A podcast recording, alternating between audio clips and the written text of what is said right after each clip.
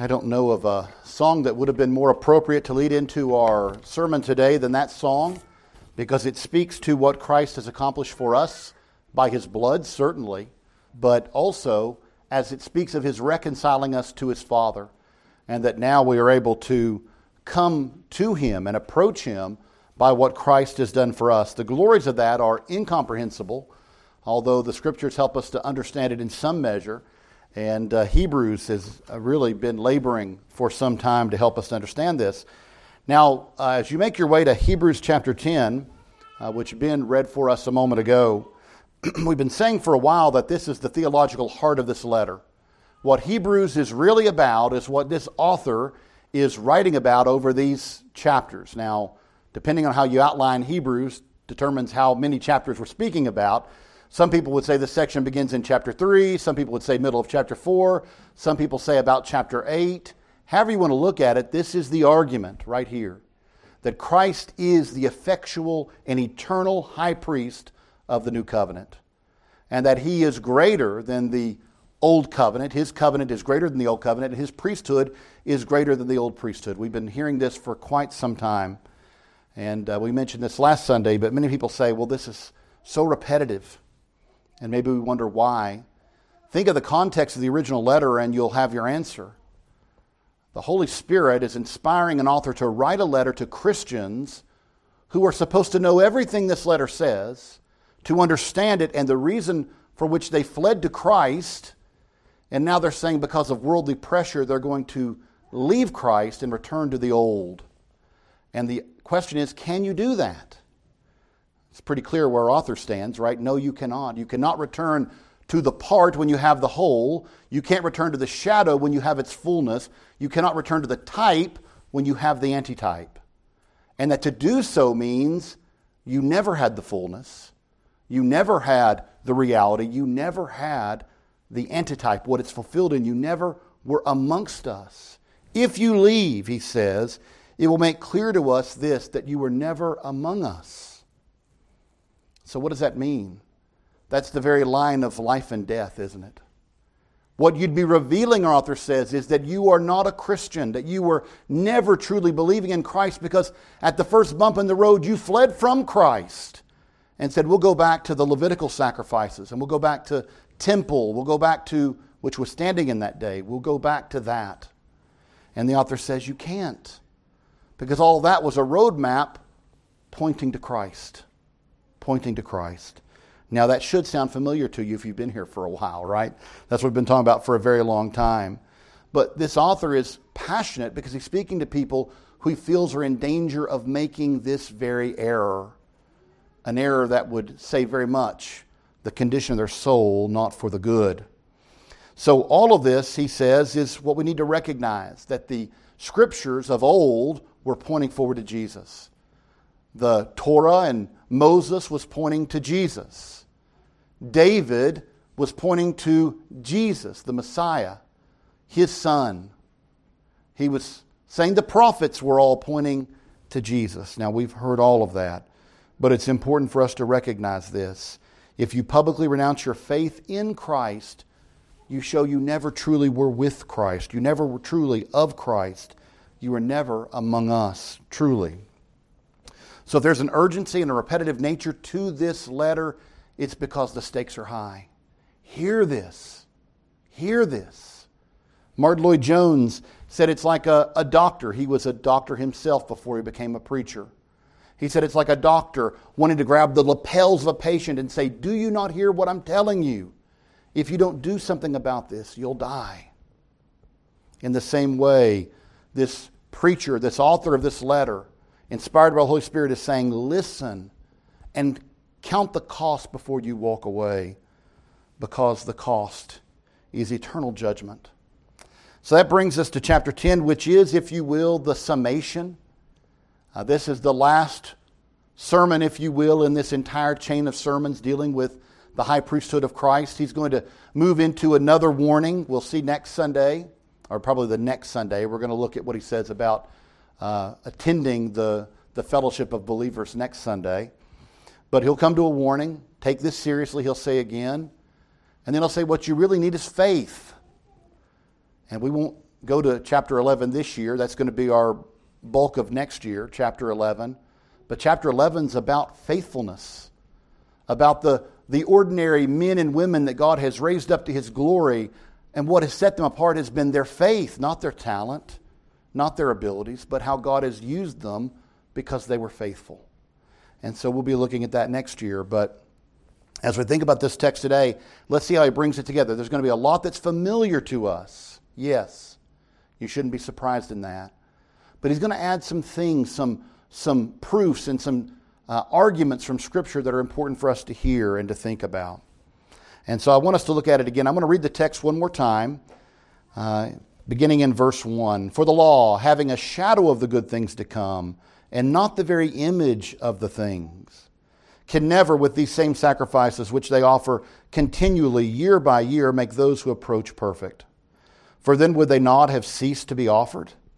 For the worshippers, once purified, would have had no more consciousness of sins. But in those sacrifices, there is a reminder of sins every year. For it is not possible that the blood of bulls and goats could take away sins. Therefore, when he came into the world, he said, Sacrifice and offering you did not desire, but a body you prepared for me. In burnt offerings and sacrifices for sin you had no pleasure. Then I said, Behold, I have come. In the volume of the book it is written of me to do your will, O God. Previously saying, Sacrifice and offering, burnt offering, and offerings for sin you do not desire, nor had pleasure in them, which are offered according to the law. Then he said, Behold, I have come to do your will, O God. He takes away the first that he may establish the second. By that will we have been sanctified through the offering of the body of Jesus Christ once for all. And every priest stands ministering daily and offering repeatedly the same sacrifices, which can never take away sins. But this man, after he had offered one sacrifice for sins forever, sat down at the right hand of God. From that time, waiting till his enemies are made his footstool. For by one offering he has perfected forever those who are being sanctified but the Holy Spirit also witnesses to us. For after he had before said, This is the covenant that I will make with them after those days, saith the Lord. I will put my laws into their hearts, and in their minds I will write them. Then he adds, Their sins and their lawless deeds I will remember no more. Now, where there is remission of these, there is no longer an offering for sin. Amen. As we look at this text today, I want us to look at three points. First of all, an argument recapped. Second of all, a scriptural proof. And third, a glorious standing. So, as we begin into the text this morning, we want to recognize, of course, that uh, we've been looking at these couple of chapters we've been looking at this summer, and they fit into a, a form of a larger section of Hebrews we've been looking at through last year as well, with a lot said about types and antitypes, shadows and realities or full fulfillments all these things. And, and we just mentioned them a moment ago that all of this is what the Old Testament is. It's a book that points us to Jesus. This is told to us in many ways. We've said them over and over again. The end of the law is Christ, Paul says in Romans, meaning the purpose or the goal, the aim of the law is to point us to Jesus. I don't think he just means the Ten Commandments, he means the law, the books of Moses. But I think he would also say the end of the history books, the end of the prophets. It's all Jesus. It's reality. It's pointing to the fact that Jesus is coming. So, what it shows us is then that there is a purpose to the Old Testament, that the Old Testament is not the fulfillment, it is not the fullness, and we need to recognize that and say it over and over again. Now, the argument of Hebrews is that this is not a failing in God. The Old Testament didn't fail to do what we might have hoped it would do because it simply God messed up somewhere along the line. God is perfect, He's omnipotent, He's omniscient. That isn't the answer. The answer is God never intended the Old Testament to be His final word. He never intended it to be the way He redeemed human beings. It pointed to the way He would do it. It showed us many principles and told us many important things, but it was never the end itself. Never the end itself. One commentator was speaking of these shadows and these types of the Old Testament and how they point to Christ, and he kind of spoke of it in this way they're like road signs. We all have been on trips, right? We know about road signs. Uh, when I was a kid, we would go every year to visit family in Nashville, and the real thing I looked forward to was not so much the family visit, although I realized that was important. It was Opryland, right? When we'd go to Nashville, we'd go to Opryland. And so as we were going to Nashville, I would see those signs. And the number of miles till Nashville kept getting smaller and smaller and smaller, and that told me we're getting closer and closer and closer. That's what a road sign does. It makes sure you're on the right way, and it tells you how far to your destination. That's what the Old Testament did. It gave us details of what God was doing, what He would do, why we needed it, how it would be all summed up in the Messiah. All that is what the Old Testament did. It was like a road sign. And what this author is arguing about is the road sign is not the destination. You don't see a sign that says Nashville, 45 miles, and pull over and stop there and say, hey, we're here, kids. Look, it says Nashville. You recognize that it points to your destination. It isn't the destination the way the commentator I'm speaking about worded this, Hywel Jones, he said this A signpost has value to a traveler returning home, but it is not the same as being home with a meal on the table. There's a difference there, isn't there? One is a sign, one is the reality. We recognize the difference here. The old covenant was like a signpost that pointed us to the fulfilled work of Christ, why we needed it, and what it is, and what we receive from it. All that is given to us in the Old Testament. And yet, what the author is saying is you've missed that relationship. You took the signpost to be the destination. And if you really want to make a more exacting comparison, what he's saying is you made it all the way to Nashville and then left Nashville to go back and camp at the sign 45 miles away. How foolish would that be? To get to the place you were going and say, nope, this isn't it. Let's go back to that sign where we read Nashville or whatever your destination is. It's foolishness, it, it, it's folly. And he says, listen, you need to recognize this. To reach the destination of the scriptures, which pointed to Christ, and then to say, I'm leaving Christ and going back to the road sign, is foolishness, this author is saying.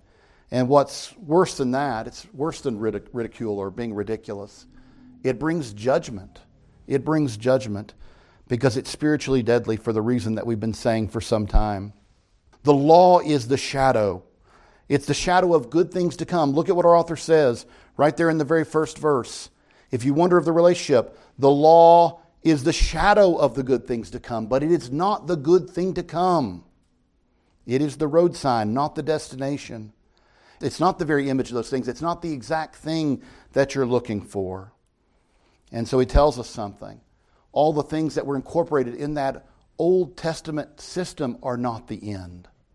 Those, those sacrifices and that system that were offered continually could never do the ultimate end that God was pointing to, which was to do what? To redeem a people. They could never actually redeem a people. Why? Well, we could see in this, he says that those sacrifices were never sufficient to take away sins. Is that not what verse 4 says? For it's not possible that the blood of bulls and goats could take away sins.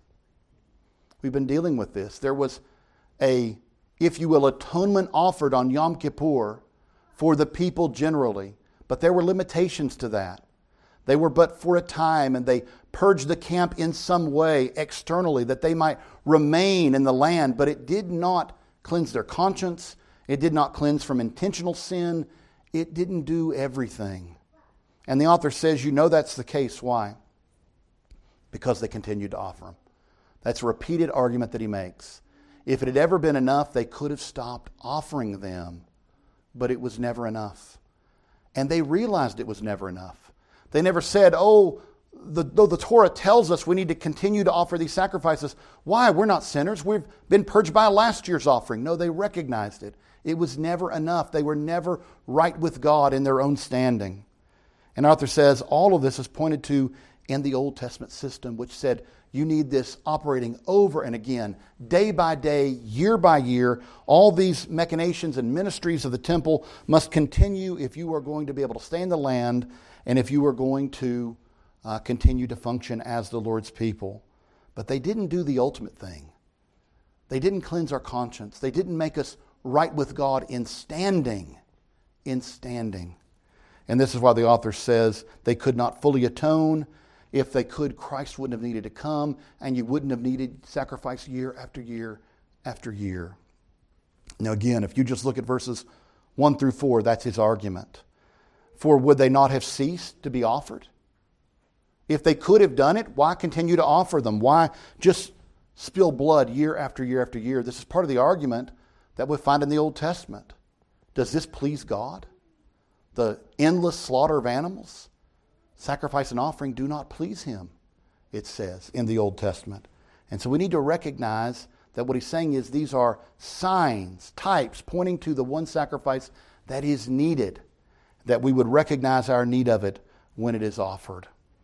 So again, he tells us this. The Old Testament system, symbolized by the blood of bulls and goats, is not sufficient. And it's important because it reminds us that there was a need for a greater sacrifice the sacrifice of Christ. This have been saying over and over again, right? It's the message of Hebrews. It's the message of Hebrews. He is the sufficient sacrifice. He is the one who, by his blood, can inaugurate this new covenant, the everlasting covenant. Only in him can this be done. For he is the only one who can do it. He has perfect blood, he is the spotless Lamb of God. Now, this is what Abraham was promised. When Abraham is going to Mount Moriah to sacrifice his son, Isaac says, Where is the, the lamb to be offered? And he says, The Lord will provide the lamb. Now we see later in that sacrifice when the angel of the Lord halts Abraham, we see the Lord provide an animal for sacrifice, but it isn't a lamb. It's a ram caught in a thicket. That is a type of the lamb that would be offered by God for sinners, the perfect Lamb of God, even Jesus Christ our Lord. So, my friends, all of this was to teach us that God would, would provide the sacrifice that we needed. It wouldn't be something that, that earthly high priests would do, but God Himself would provide it. And our author will go further to show you that that's always what's been promised. And that brings us to our second point this morning as we continue in the text because we want to see here a scriptural proof. The author of Hebrews recognizes that we might say, well, all this is interesting, and, and you know, maybe you're making a decent argument here, but, but where is there scriptural proof of anything you're saying? Now, we would argue that the entire letter has been full of scriptural proof. How many Old Testament passages has the author gone back to point to? All along the way, Psalm 2, Psalm 8, you can just go down the list. He has gone through scripture after scripture to say, if you missed this, it's because you weren't reading carefully. Or maybe you didn't understand it in the first place. But over and again, it's been clearly given to you so that once you see it, you can't unsee it. This is what Luther said when Luther uh, was reading Romans and wrestling with what it meant that the righteousness of God is revealed. And he says this is a terrible thing because right, God's righteousness means judgment, but Paul speaks of it as a good thing. How can I wrestle with this and understand it? He finally came to it when he was reading the Greek text. He said he's not speaking of my righteousness, but Christ's righteousness. I don't stand before God in my righteousness. I stand before God in Christ's righteousness. That's the good news. If I stand in my righteousness, all is lost. If I stand in Christ's perfect righteousness, all is gained. In the same way, he said when he went back to then read the Old Testament, it was like a new book, like a completely new book that he had never read before, because he saw this, these details everywhere of God's grace, of God providing what we needed, everywhere. In the same way, our author says, once you see Christ in these scriptures, you can't miss it. Even things like the tabernacle when you go back and read more carefully and realize that God gave Moses a pattern after which to fashion that tabernacle, and you realize that what he's saying is it's a earthly representation of the heavenly sanctuary, you can't ever read that scripture the same way again. That's what he's saying. And in the same way, he says, okay, if you want further proof, I'll give you further proof. At this moment, that the sacrificial system was never the end in itself. It was to teach you of what you needed, that you're a sinner and that you need atonement that can only come by way of blood, but that the blood of bulls and goats was never enough. And if it isn't enough, and it's God's purpose to atone for his people, that it must be mean intuitively there's a better sacrifice coming. So if we understood that, we'd recognize in proportion all these things. But he says you missed it. But if you want proof, then let's go back to the Old Testament a little bit and let's think about this. Now, here's a, a passage we bring up all the time Isaiah chapter 1. Isaiah chapter 1 is a passage in which God tells the people of Israel stop going to temple. Stop trampling my courts. Stop offering sacrifice after sacrifice. They're becoming abysmal to me. Stop praying to me, God says, for I'll no longer hear your prayers. I can't think of anything that should frighten us more than to think about God saying that. Stop bothering me. Now, what does he mean here? You're coming to the temple and you're running through the machinations and the procedures, but that's all it is. It's external rites. There's no inward faith involved. There's no realizing that when you offer these sacrifices, it's supposed to be grotesque in a sense that you would recognize the penalty and price of sin, the cost of sin. Instead, Israel began to say, hey, look, I can do whatever I want so long as I go to temple and offer the right sacrifices. It's like a, a medium of exchange. I pay off my sin debt by going through these motions. That's exactly what the author of Hebrews says it never was. It was never the end in itself. It was never a means by which we could be atoned for perfectly. It was pointing to your need of Christ. And so the toy was sent in that way would be looked at completely different, wouldn't it? If you realized that these were to show you your sinfulness, your depravity before God, God's holiness, and the need of blood to atone for your sins. And the fact that you have to run through these regularly means it's never enough. That should lead us instantly to realize that there's something better coming. So we have Isaiah chapter 1, in which God says that that they're bringing him displeasure. These sacrifices are bringing him displeasure. And then we come to Psalm 51. This is a famous psalm, isn't it? David, after he sinned with Bathsheba, cries out to God for forgiveness. And he says something interesting at the end of that psalm. He says, For you do not desire sacrifice, or else I would give it. You do not delight in burnt offerings. The sacrifices of God are something different. In other words, if I could go down to the temple right now, God, and just offer up some animals, and this would all be dealt with and done, I could do that, but that's not what you want, God. That's not learning the lesson of sacrifice.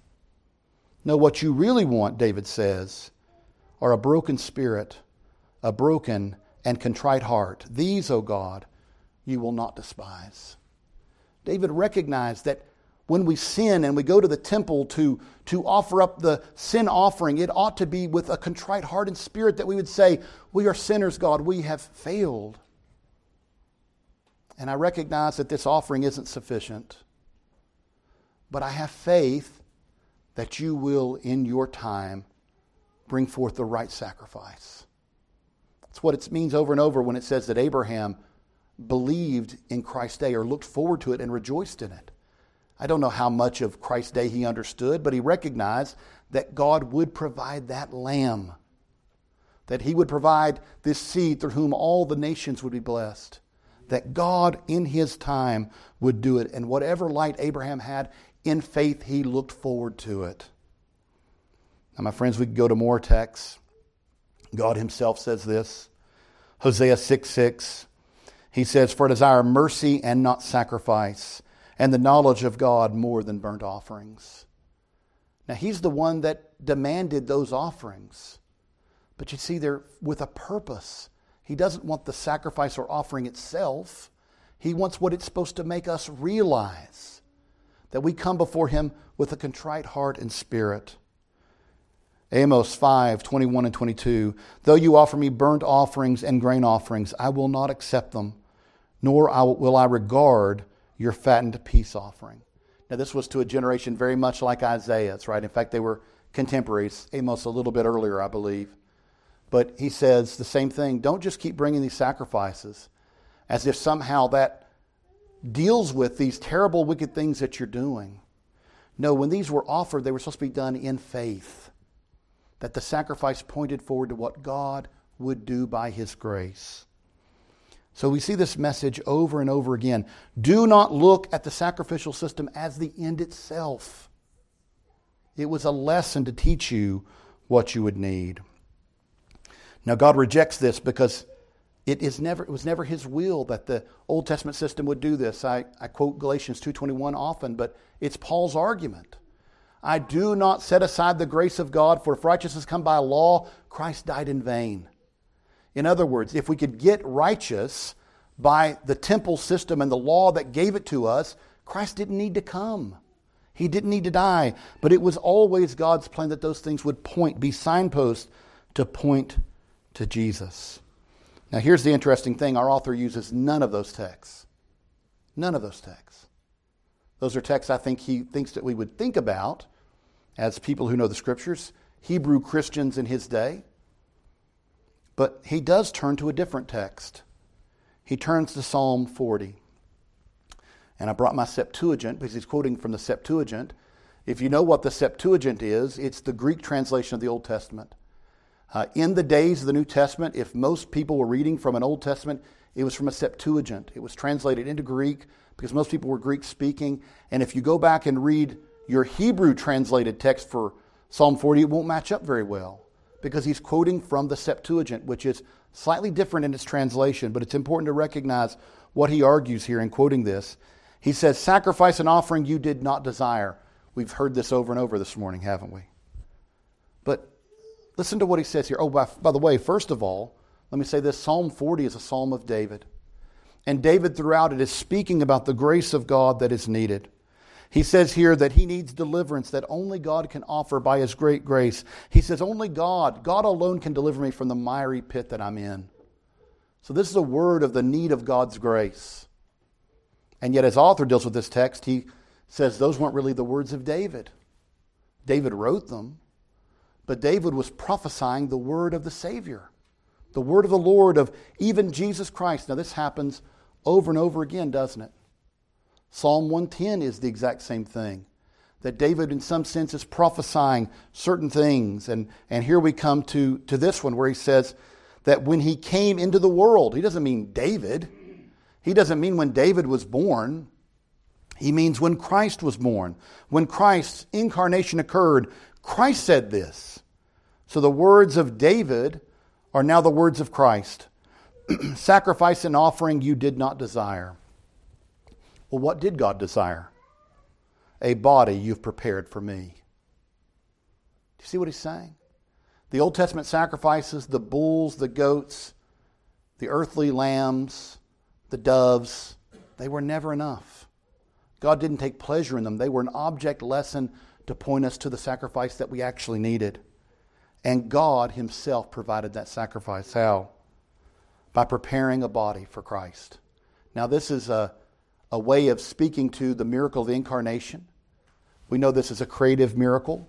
This wasn't a, a natural thing in one sense, right? The, the Spirit uh, overshadowed Mary and she conceived this child by the power of the Spirit. We recognize this is a miraculous thing that happened here, and the Bible makes this clear that, that God, the Father, prepared this body for Christ. In other words, what he's saying is the answer was never to be found in bulls and goats but in the sacrifice that Christ is, the sacrifice that God intended, the sacrifice that God appointed, the sacrifice that God, by his power, put into this world through the incarnation of Christ. He says, In burnt offerings and sacrifices for sin, you have no pleasure. Again, we hear this. But then he says this I said, Behold, I have come. In the volume of the book it is written of me to do your will, O God. What is the author saying? Jesus, these are, these are the words of Christ written by David. He says this You didn't want the sacrifices, you prepared a body for me, and now I have come. And I have come to do all that is written of me in the volume of the book. What is that? The Old Testament. Everything that was promised, everything that was revealed, everything that was recorded, I have come now to do this. And what is that, he says? To do your will, O God. What is the will of God? What has He been working to do through all this revelation? Luther worded it this way that God is in Christ undoing what was done in Adam. That's a way of saying that God's will is to redeem people. That Christ came in service to that goal, to that end. That God was bringing Christ into the world to save sinners. That's how Paul words it. To save sinners. And Christ says, I came to do your will, O God. Now, we can see many places in the scripture where this is made clear that Christ came as the messianic uh, figure promised in Isaiah, promised in so many places in the Old Testament. He came according to his Father's plan and his Father's will. He freely came and did it. In no way do we want to diminish Christ. We're just recognizing that in this earthly messianic work, he was serving the will of his Father. Now, if we just continue forward for a moment, we want to recognize that all of this, our author says, is found in the Old Testament. That there were sacrifices that were not enough, that God brought the sacrifice that was enough into the world. And that Psalm 40 proves it because it contains the words of Christ where he declared it. Now, that's what the author is saying. If you wonder about that, he uses the next few verses to exposit what he just quoted and to say, here's exactly what it means that God has come into the world, Christ, the second person of the Trinity, to do the will of the Father. And by that will, we have been sanctified through the offering of the body of Jesus Christ once and for all. We've been sanctified. We've been made holy. That's what sanctified means. We have been made holy by what Christ did for us. Now, we want to quickly go to our final point because if we see it's there in the Old Testament, we need to recognize that there's something glorious here for us, a glorious standing. This is the point the author wants us to realize because we've been seeing all along as he's been addressing these issues, he's been addressing them, if you will, toward God. He's saying that God declared there'd be a high priest. It's Jesus. God declared there must be a better sacrifice. It's Jesus. God declared that there must be a priesthood like unto Melchizedek. That's Christ. All of it's been addressed to what God is doing. But now he wants us to close this section by realizing why we ought to be glad for what Christ has done. Now, it should be obvious to us if we know biblical theology but he puts it here. He says, We've spoken about this. You realize this.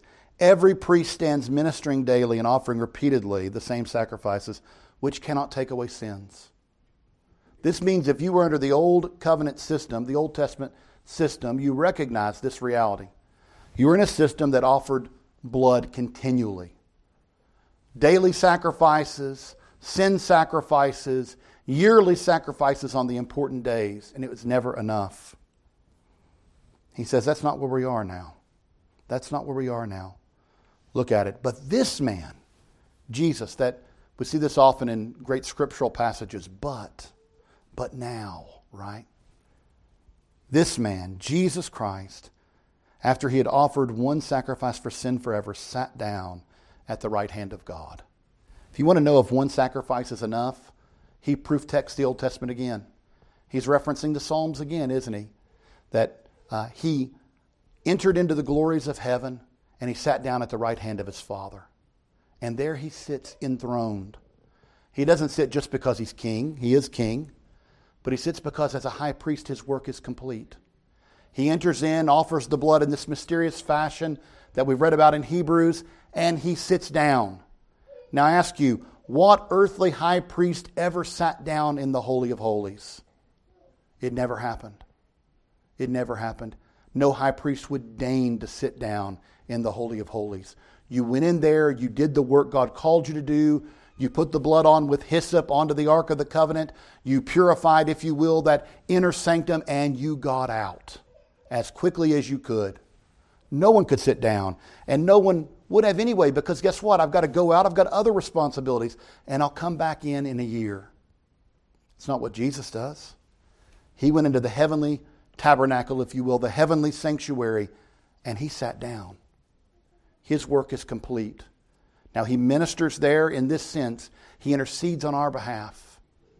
But author wants us to realize something very important.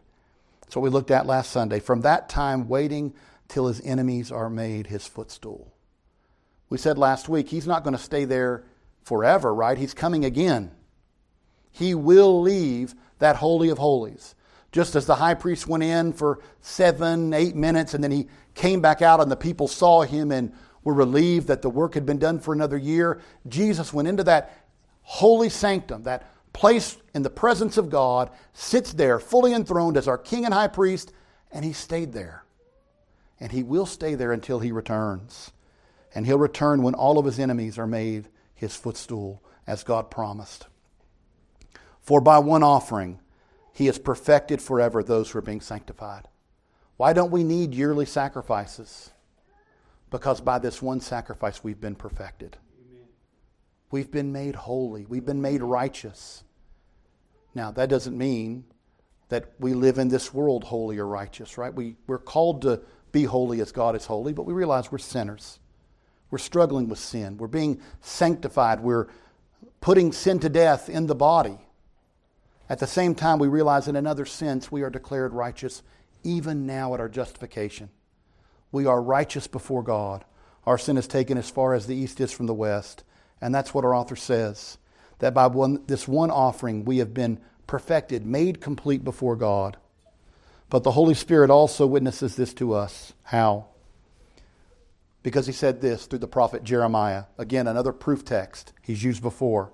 This is the covenant that I will make with them after those days, saith the Lord. I will put my laws into their heart, and in my minds I will write them. So the law is put in our hearts and on our minds. And then he adds, Their sins and their lawless deeds I will remember no more. Well, if God is not remembering our sins and our lawless deeds any longer, then there is no need to continue to offer sacrifices. The job is done. This is what Christ meant when he said, It is finished. The one sacrifice that atones for our sin has been offered. There is no need for others. Now, as we sin, are there things that we're supposed to do? To repent of those sins, of course. But we recognize the offering, the atonement has been made. He closes by saying this Now, where there is remission of these, there is no longer an offering for sin. If there's no more sin to be atoned for, there's no longer a need for atonement, right? That's what it's a basic logical thing. If the debt has been paid, there's no reason to continue pay it, to look for ways of paying it. It's been done, it's been accomplished. We before God stand in Christ Jesus. And I think what it's reminding us of is this. If we say it isn't enough, then we're saying Jesus isn't enough. So that's the problem the author of Hebrews is saying. He says if you leave Jesus to go back to what was before, you're saying Christ isn't enough. That's your testimony. And if that's your testimony, you are not His. You never were His. We've said this many times. He's not arguing for a loss of faith, He's arguing for the revelation you never had faith. Because God's people would never say that of Christ. They would never walk away in that way, saying Jesus is simply not enough. Christ is enough. And this author says to this people, Hear me, all of Scripture not just this letter, not just the letters you may have of the New Testament. All of Scripture reveals this truth Christ is sufficient. He is the one atoning sacrifice for all time for the people of God. Trust in Him. Trust in Him.